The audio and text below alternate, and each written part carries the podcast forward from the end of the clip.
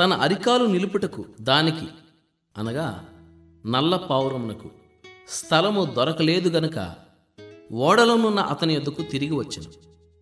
సాయంకాలం నాది అతని యొద్దకు వచ్చినప్పుడు త్రుంచబడిన ఒలీవ చెట్టు ఆకు దాని నోట నుండెను.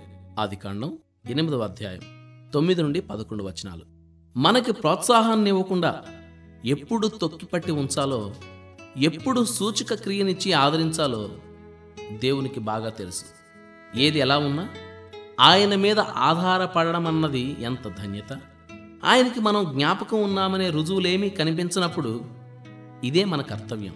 కంటికి కనిపించే సూచనలన్నిటికన్నా తానిచ్చిన మాట మనల్ని ఎప్పుడూ గుర్తుంచుకుంటానని ఆయన చేసిన వాగ్దానం ఎక్కువ నమ్మతగినది ఎన్నతగినది అని మనం గ్రహించాలని ఆయన ఉద్దేశం. ఆయన ప్రత్యక్షమైన సూచన పంపితే అది మంచిదే.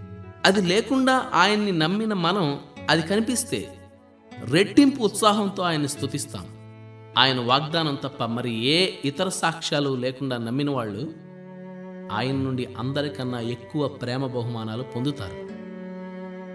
తుఫాను మబ్బులు చుట్టూరా కమ్మితే పరలోక స్వరం మోగబోతే నమ్మండి ఆయన్ని మీ ప్రార్థనలన్నీ వింటున్నాడు. దుఃఖం శ్రమలు బాధ దగ్గరైనా అతి చేరువైన ఆత్మీయులు దూరమైన స్తుతించండి ఆయనున్నాడు మనకి. దారి కష్టమైన బ్రతుకు నిష్ఠూరమైన భయంతో మన కళ్ళకి మసకలు కమ్మిన చెంతనున్నాడు. చేతిలో చెయ్యి వెయ్యండి దారులన్నీ మూసుకుపోయినా అందమంతా అణగారిన మనతో ఉంటాడు. నమ్మి విశ్రమించండి ఆయనలో. ఆలస్యాలు తిరస్కారాలు కావు. మన ప్రార్థనలన్నీ ఆయన రిజిస్టర్లో రాసుకుంటాడు. వాటి కింద రాసుకుంటాడు దీని సమయం ఇంకా రాలేదని.